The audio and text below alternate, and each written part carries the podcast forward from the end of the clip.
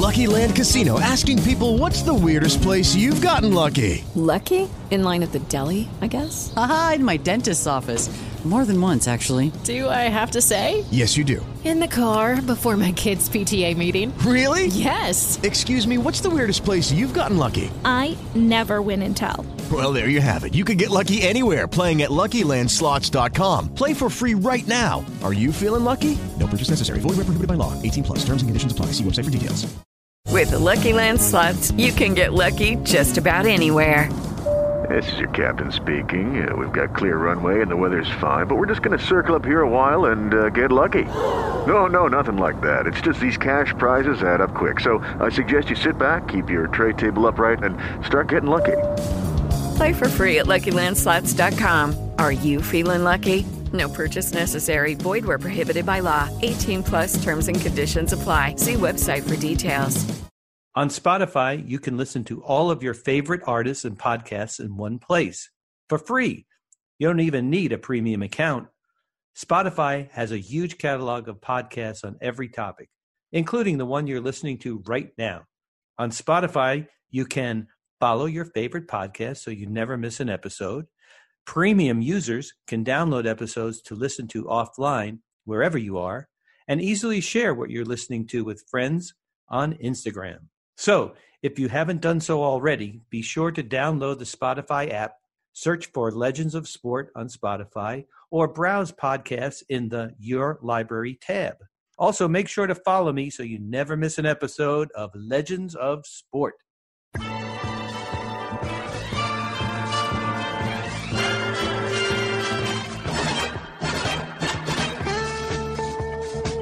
Welcome back, everybody, to Legends of Sport, the podcast that you love to listen to, and I love to do. Today's guest is uh, is an NBA um, legend on and off the court, and his story is definitely uh, legendary. His name is Adonal Foyle. You guys might remember that he played for the Warriors. He played for Orlando and Memphis. Probably most remembered for playing for the Warriors during the We Believe um, season when they uh, they were the number eight seed and they beat the number one seed Dallas. Um, but Adonal has an amazing story of um, growing up in a tiny, tiny little island. I mean, I can't even imagine the upbringing that he must have had in this beautiful island, the Caribbean, and St. Vincent and the Grenadines. Didn't know anything about basketball, hadn't seen a basketball, hadn't seen a game, was exposed to the game down there, and then um, through a series of events, came to the United States, was sponsored by a family, uh, went to Colgate University, led that team to two consecutive NCAA tournament uh, um, appearances, and then uh, had a NBA career that went on for a while. Part of, uh, like I said, a, a great team in Golden State.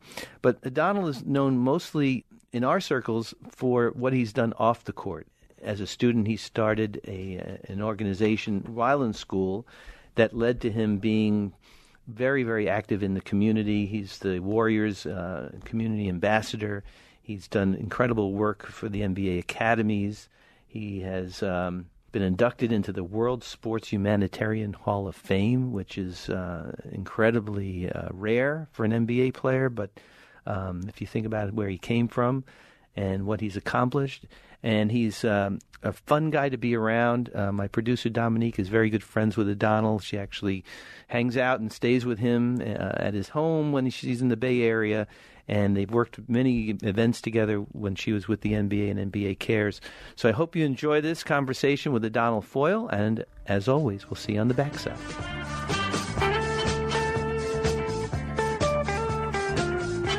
Hey, Adonal, it's Andy Bernstein. How you doing?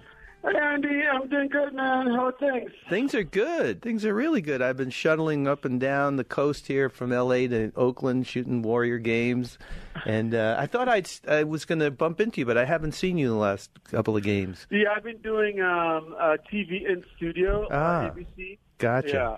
So like Mm-hmm. you, you just have all this free time now. You decide to do a podcast and, all this stuff. Yeah, I mean, did. When do you get the time? I don't know, man. That's a really good question. My wife asked me the same thing. She said, "You remember us, like your family that you never see anymore?"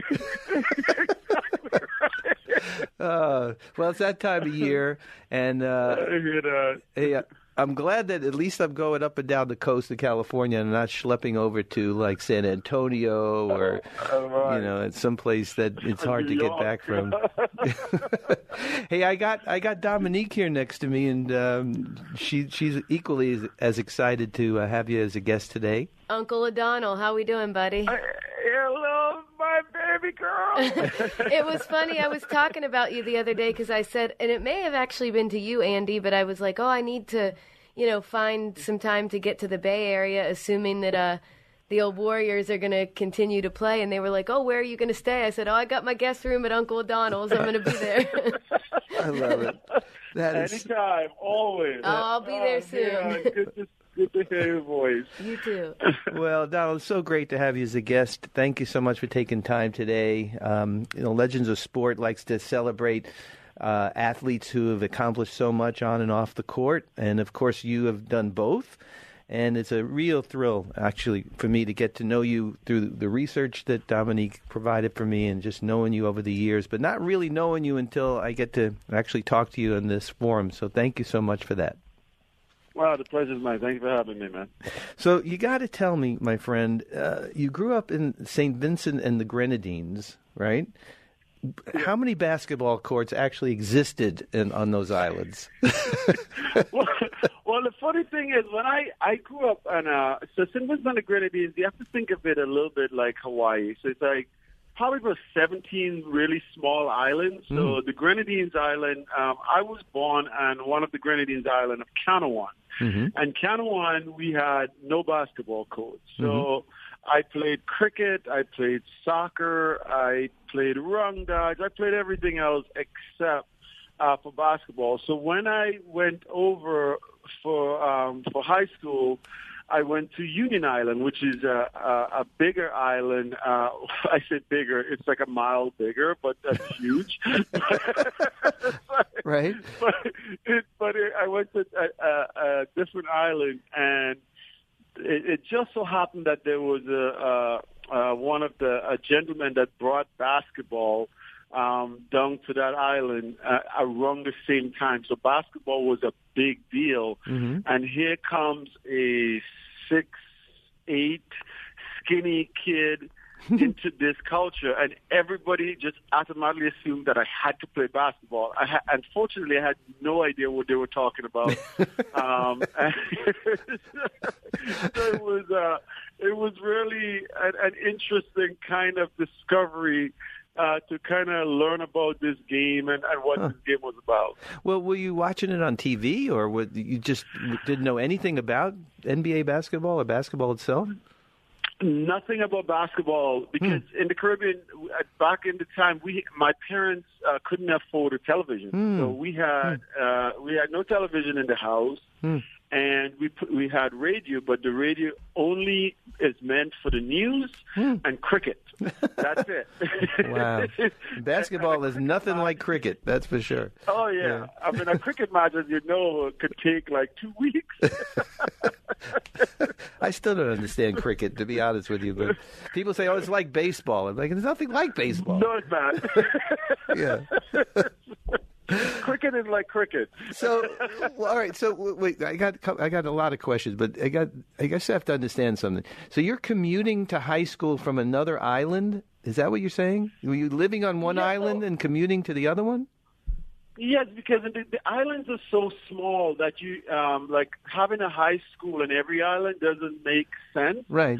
So most of the high school are on the mainland, uh, but there Uh-huh. is one and uh, and uh, and another island. And so if you are um, someone that has to move on to high school and you're on, on one of the Grenadines Islands, you either have to go to the mainland or the there's another island called Union Island, which is where I went. And the, one of the reasons uh, I went to that island is because my mom uh, was there. Otherwise, I would have gone to the main island. Ah, and um, okay. To go to school there. Yeah. Right, but were you commuting like by boat or something? I mean, how would you no, do that? usually you have you have to get like a, a sponsor. It's very costly, so you have to find. If you're in like Bequia, you can go over to St. Vincent and you can commute on a ferry. Mhm. But if you're lower down in the Caribbean, it takes like uh like three to five hours to, to get there. So Hey. it's not like uh, it doesn't make sense. So what you usually do, you find a family Huh. and you pay that family for you to stay there until you finish um, high school. Wow, that that is that's so amazing. It's such a foreign concept to me, and I think to Dominique. I mean, I grew up in Brooklyn as a high school, and like every other block, you know. and the only time you took a ferry is when you went to Staten Island. So, exactly right. so so take us into this moment when you're you're exposed to basketball. This coach saw something in you. Uh, Like what clicked? What made you kind of gravitate towards this very very foreign sport?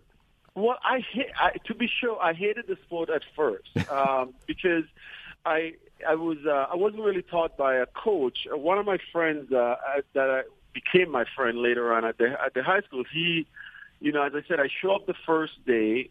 I'm six eight, skinny, could barely fit into my pants. And this young kid, you know, he ran up to me and he's like, "You have to play basketball. You got to be on my team." And I'm like, "What is basketball and why are you bothering me?" you know, this is my first day of school. I have enough problems to just leave my island. I'm on a different island. Why are you bothering me with this stupid thing called basketball? so he was like, I mean, unrelenting for like weeks and weeks. You have to come play basketball. You have to come. So I said, all right, fine. I'll go play this stupid sport, whatever it is. Yeah. So I went down to the court, and he was he explained the rule to me. Go get the ball, give it to me, and get out of the way. Right? You're like, oh, this is easy. Okay, I could do that. Yeah, like, so this is very easy. so I am like, so we're, I'm rebounding the ball and throwing it to him. Don't know what I'm doing. So then I was like, I mean, he's dribbling between his legs, making layup, and everybody's clapping and having a good time. So I'm like, this is really like, this is stupid. This is not fun. Yeah. So I grab, you know, I got a rebound, grabbed the ball, and took off down the court, laid the ball in, and expecting some love. And I look back, and everybody's in the ground laughing hysterically. Let me guess. I mean, you didn't you dribble. think he would have told me that I should dribble the ball, right? You think that would have been a thing that That's hilarious. Did that re- did that really happen? That seriously happened? It did. That's funny. It really did. And the worst part was is that I was so embarrassed. I was like, okay, this stupid sport, I'm done with it. I'm never going to play again. And I remember, like, I was walking home from school one day, and there's this tall gentleman up on a telephone pole. He was an electrician.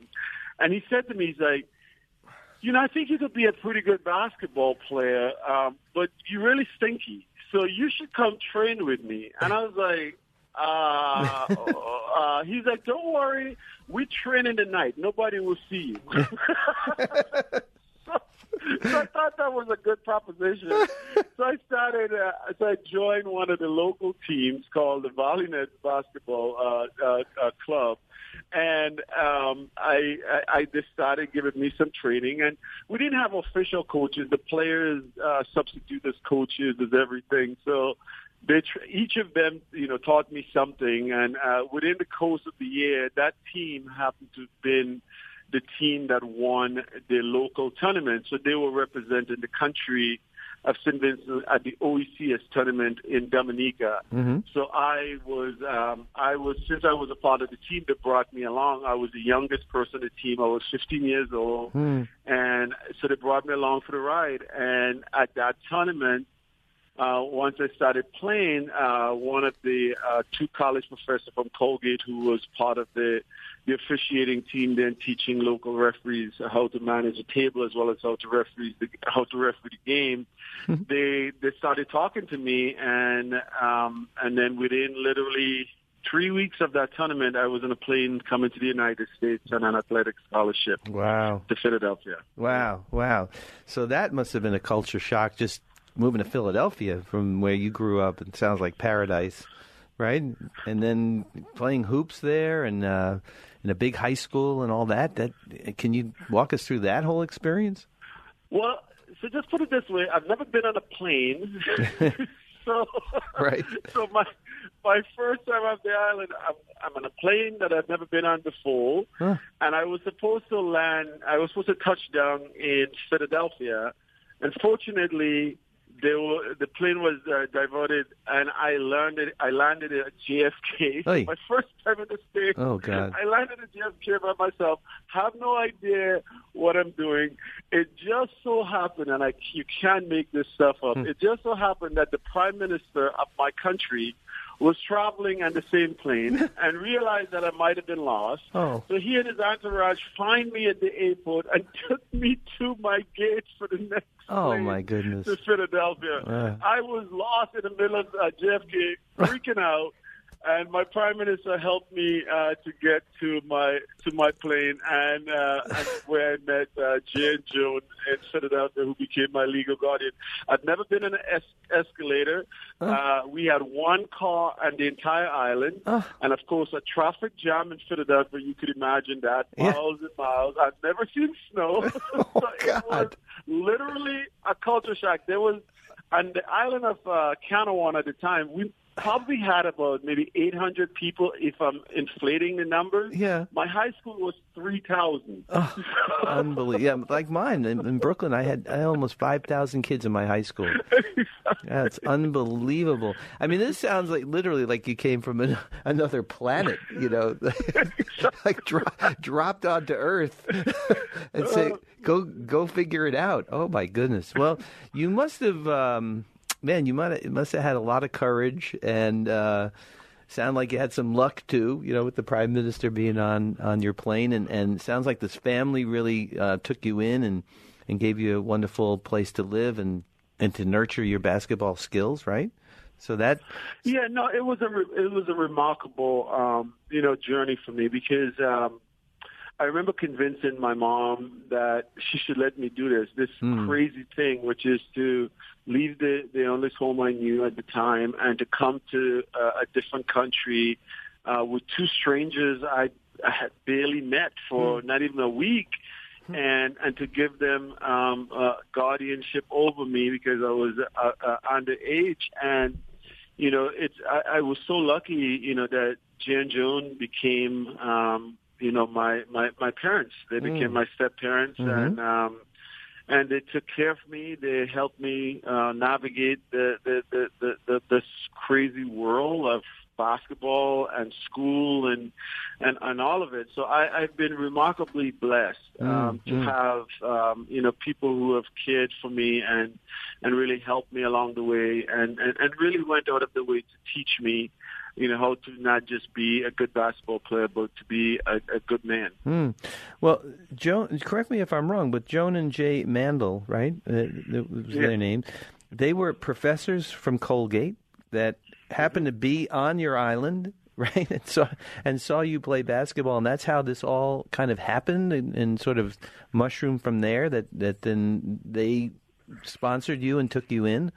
In well, it was in New York, right, or was it in Philadelphia originally? They started in Philadelphia, but Mhm. they had just moved to New York Yeah. at, at Colgate, so they didn't want they wanted me to stay in Philly where they thought the basketball obviously was much higher level than it was at Yeah. uh, upstate New York at the time. Yeah, right. Wow, and then and then obviously I would think that that was part of the, the, your decision to go to Colgate was the fact that they were there and uh, you had been exposed to that university, that college. It's a great college in a beautiful town. Um, were there other reasons why you decided to go to Colgate? Yeah, I mean, I think my my um, my decision first was never to go to Colgate. I know uh, a lot of people don't believe that, but I it was never my intention uh, to go to Colgate. Uh, I wanted to go to a, a school that will. My criteria was I was going to be the first person in my family to go to college. So that was a big deal to me, Mhm. and I wanted to ensure that I was going to be treated both as a student and I was going to be treated as an athlete. I wanted that duality. So mm-hmm. my requirement was really getting a place that will treat me very much as a student as they will treat me as a basketball player. I wanted to have both experience. But going through the recruiting process, I was horrified and shocked and disgusted by a lot of what I was able to experience during that process. And I, I ultimately decided at the end of the day what was most important for most of the, the schools uh, uh, in, in this country was the athletic part and not the academic part. So, uh, so for me, I wanted to be in a place that will treat me as a student athlete. And I, at the end of the day, I went back after going through some of the process and asked the coach at Colgate hmm. to consider me. And his first hmm. response was, no, you can't come to Colgate.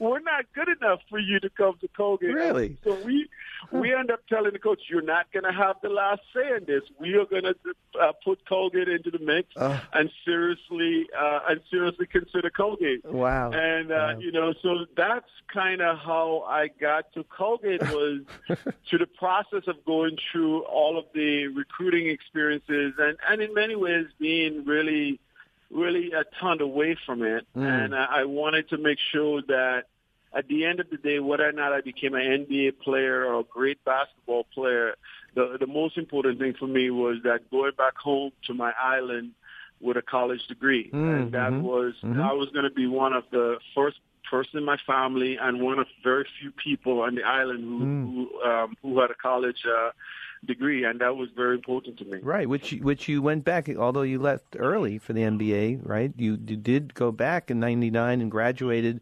um, with a history degree, right, magna cum laude, and you know you were very committed to that. That's wonderful. Wow. And and while you were there, I'm just reading off off this great research that Dominique did. Um, you were their all-time leading rebounder and second all-time leading scorer at Colgate, correct? Yeah, and I think that was the cool part about the experience at Colgate is that I felt like I got, you know, I, I will go on the court and I'll score 20, 30 points, get some rebounds and some block shots, and mm-hmm. then, you know, I get, I get into class in the morning and the professor's like, where my paper at? Yeah. so it was just like, Right. there wasn't any give. I, I really, truly mm-hmm. got the best of both worlds. We were able to increase the, the, mark, the, the, the, the intensity of our schedule mm-hmm. and we eh, I was able to get really high quality basketball, but at the same time I got a really amazing education. I still talk to mm-hmm. several of my professors and uh, I'm still in touch with them. So it was it was a remarkable experience, and we got to witness obviously going to the NCAA tournament for uh, for the twice Yeah, times yeah. there. Yeah. Sure, unbelievable. And you, you know, single-handedly brought them to the tournament. That's amazing. And uh, of course, then you become, you know, an NBA uh, athlete, and you you had a, a really. I, I enjoyed watching you play and, and photographing you over the years with Golden State and Orlando and Memphis. And um, does anything come to mind? Any any funny stories? Anything? Um, that you want to share with us about your NBA career? I mean, you played for for some um, pretty amazing coaches over the years. Um, you know, anything stand out that you want to talk about during your NBA life? I think for me, the, the, the most amazing thing was just making it. Uh, I think getting to that point was uh, was beyond my wildest dreams and expectations. Uh, because if you look at my journey, um, getting to that level is, is such a once in a lifetime opportunity. And, and I think what was amazing about it is that we were horrible with Golden State Warriors for for many years, and but I've had the opportunity to really learn the game, um, really play with a lot of great players who taught me a great deal about how to approach the game, how to think about the game, and um, and and so by the time towards the end of my career, when the We Believe team, which I think was one of the the most amazing experience uh, is of my life, like in sports, being part of a team where the coach was telling us uh, at the end of the season, "Oh, there's no way you guys are going to make the playoffs. You guys are terrible." You know, Don Nelson was telling us all this about we keep trying, you know, to to to win a game, and he's like, "There's no way you guys can do this. You guys are just terrible." and then you know we made it into the playoffs Yeah. and got to beat the number one uh, team in the NBA. It Uh, was that- unbelievable. It was such an amazing experience. Well, that's the We Believe team, right? Um, That's the We Believe team. yeah, th- that was. I was there when you guys did that. And uh, honestly, I still don't believe you did it, but even though I saw it.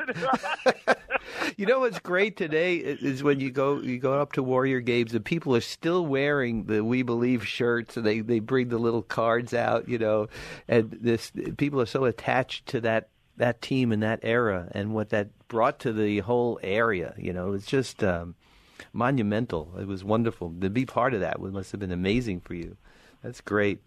Uh, Adonal, all the research I read about you keeps pointing to everything that you do off the court and have done off the court um, to help promote the game, to help kids in player development, um, community relations. Uh, but it, it kind of goes back, and I just want to go back in time a little bit to when you were at Colgate and you and you founded Democracy Matters, and how that's flourished over the years. I mean, can you just talk about why you started that organization and then how that influenced you to do the work that you do now?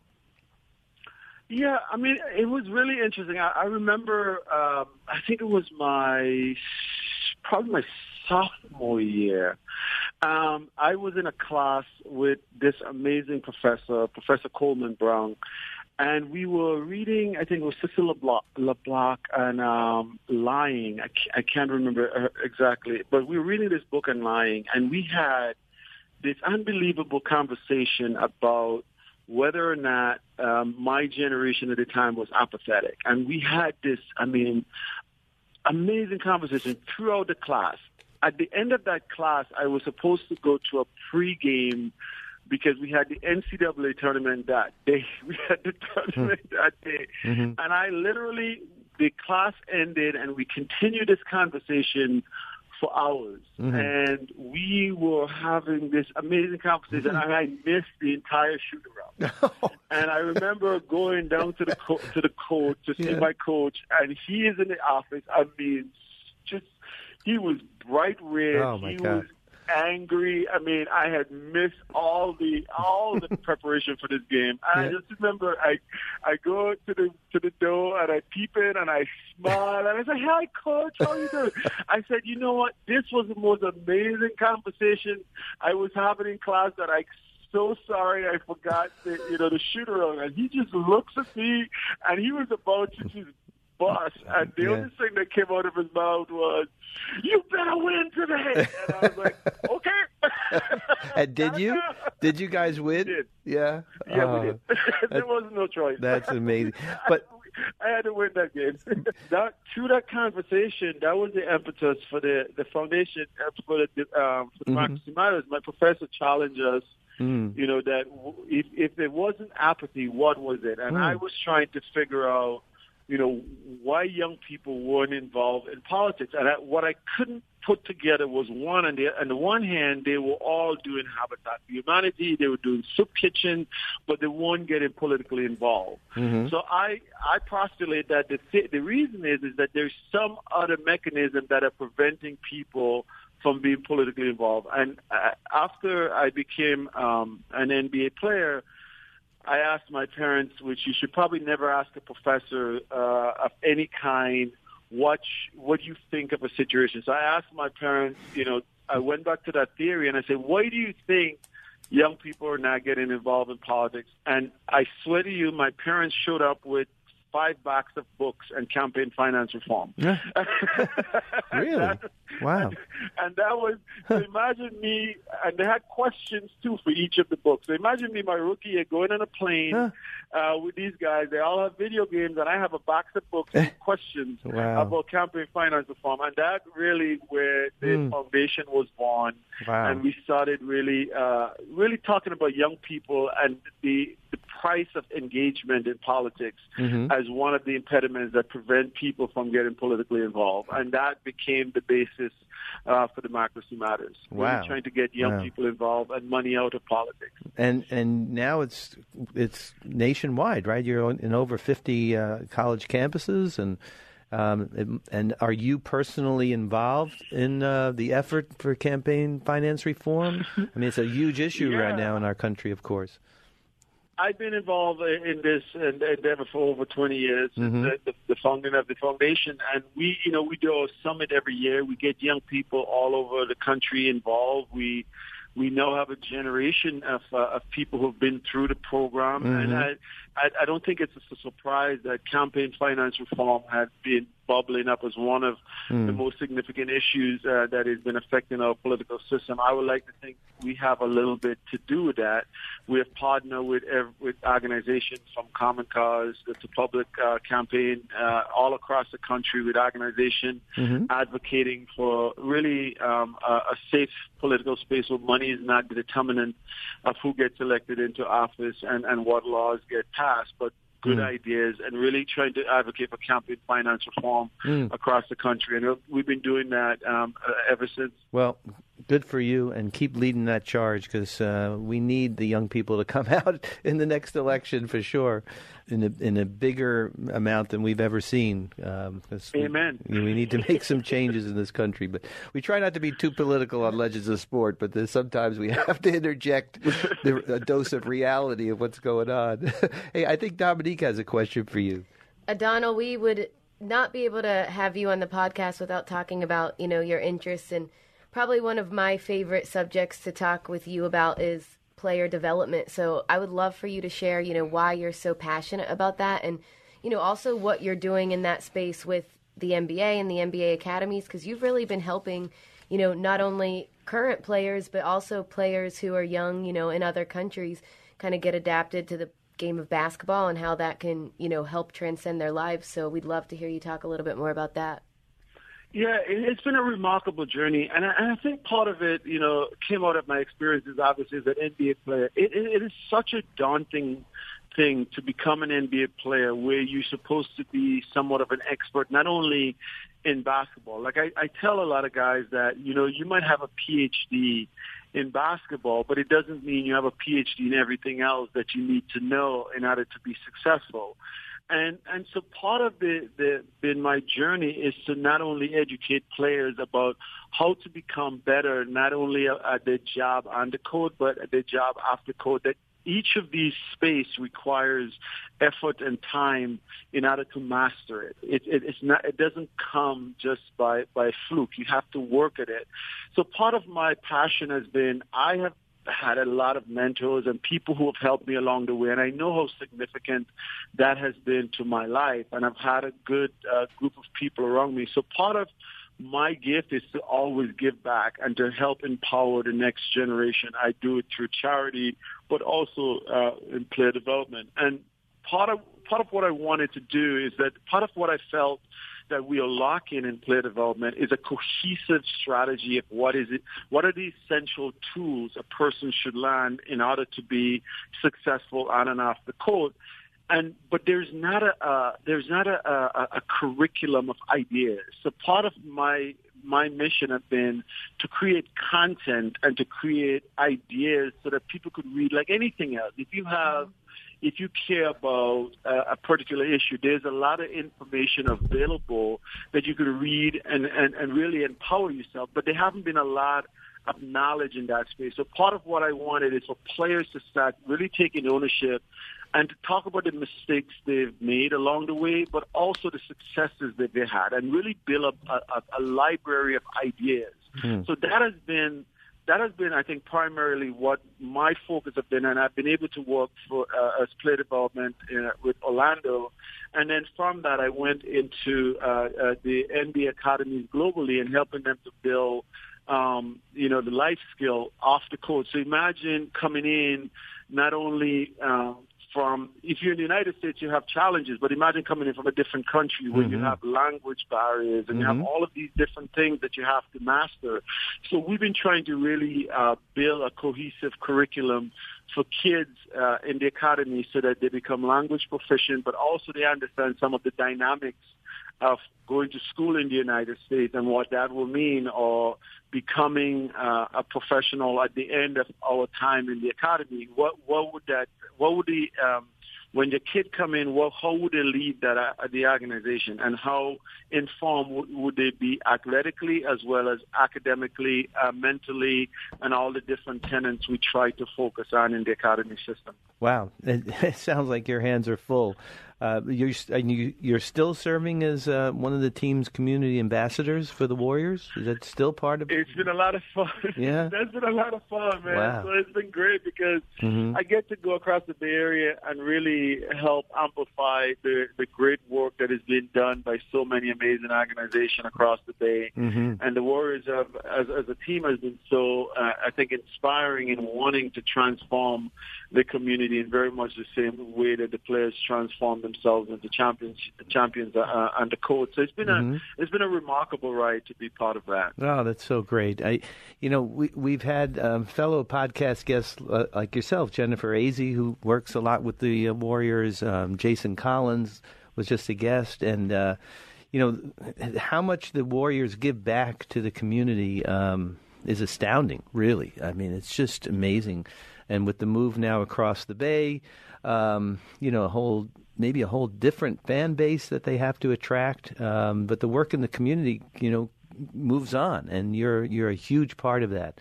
And as somebody who works with the league uh, as closely as I do, you know, can't thank you enough for doing that, Adonal, and being the ambassador that you are. Thank you so much. It's been really cool working with Jennifer. We work as well in the academy system. Uh, Mhm. Jennifer work a lot on, on the, the side with the, with the girls uh, as well as the boys. So it's been a really great partnership Mhm. to have her uh, as part of the resources because you know it's, it's amazing knowledge she brings to that space as well, uh, being a WNBA player and, and and so great in her field in so many ways. Well, I'd be remiss not ending this uh, interview with, with really congratulating you for being inducted into the World Sports Humanitarian Hall of Fame. I mean, what an unbelievable honor that must have been for you. And, uh, you know, only, what, eight other NBA players have been inducted Yeah. into that. So, congratulations on that. Very well earned, my friend. And um, I know you like to work under the radar, but to be recognized like that is. Uh, is really an amazing accomplishment. Thank you so much. It was really amazing, and I got to be inducted uh, uh, with Tommie Smith, who I got the, the Mm. pleasure of knowing over the last few years. Sure. And it was it's, it's it's pretty remarkable. Well, keep fighting the good fight and doing the good work, my friend. And uh, can't wait to see you somewhere on the baseline. I usually always bump into you over there at Oracle Arena. Indeed. well, uh, hopefully, we'll be seeing you until June. Oh, well, that, yeah, I wouldn't mind being a little closer to home. That sounds good.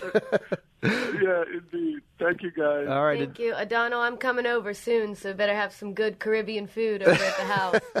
Have that guest I room ready. you. Yeah, I have the guest you. I room got ready. Your back. Thanks, guys. Thanks, Thank you Adonal. so much. Take care. Bye bye.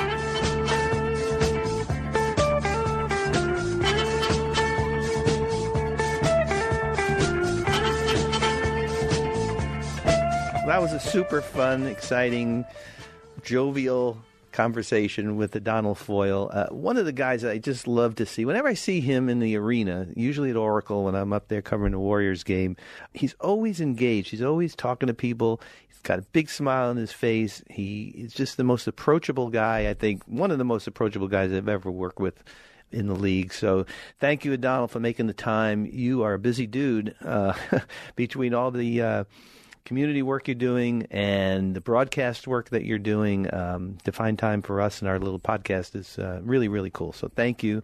And thank you to everybody for listening. As always, please follow me at Legends of Sport on Instagram and at LOS Podcast One on Twitter, and also my photography at ADB Photo Inc. I'm continuing to post my photos uh, from each game that I'm covering during the playoffs, and uh, some of my more iconic photos from back in the day. And we do have a contest today. Um, being that I did photograph Adonal when he played, I have a nice 11 by 14 signed photo, signed by moi, to uh, the lucky uh, listener who can post and tag three people. And we will be happy to send that out to you. So uh, keep listening, everybody. The podcast is growing and growing and growing, and we really, really enjoy doing it. And I can't wait to come back next week with another great guest. Have a good one.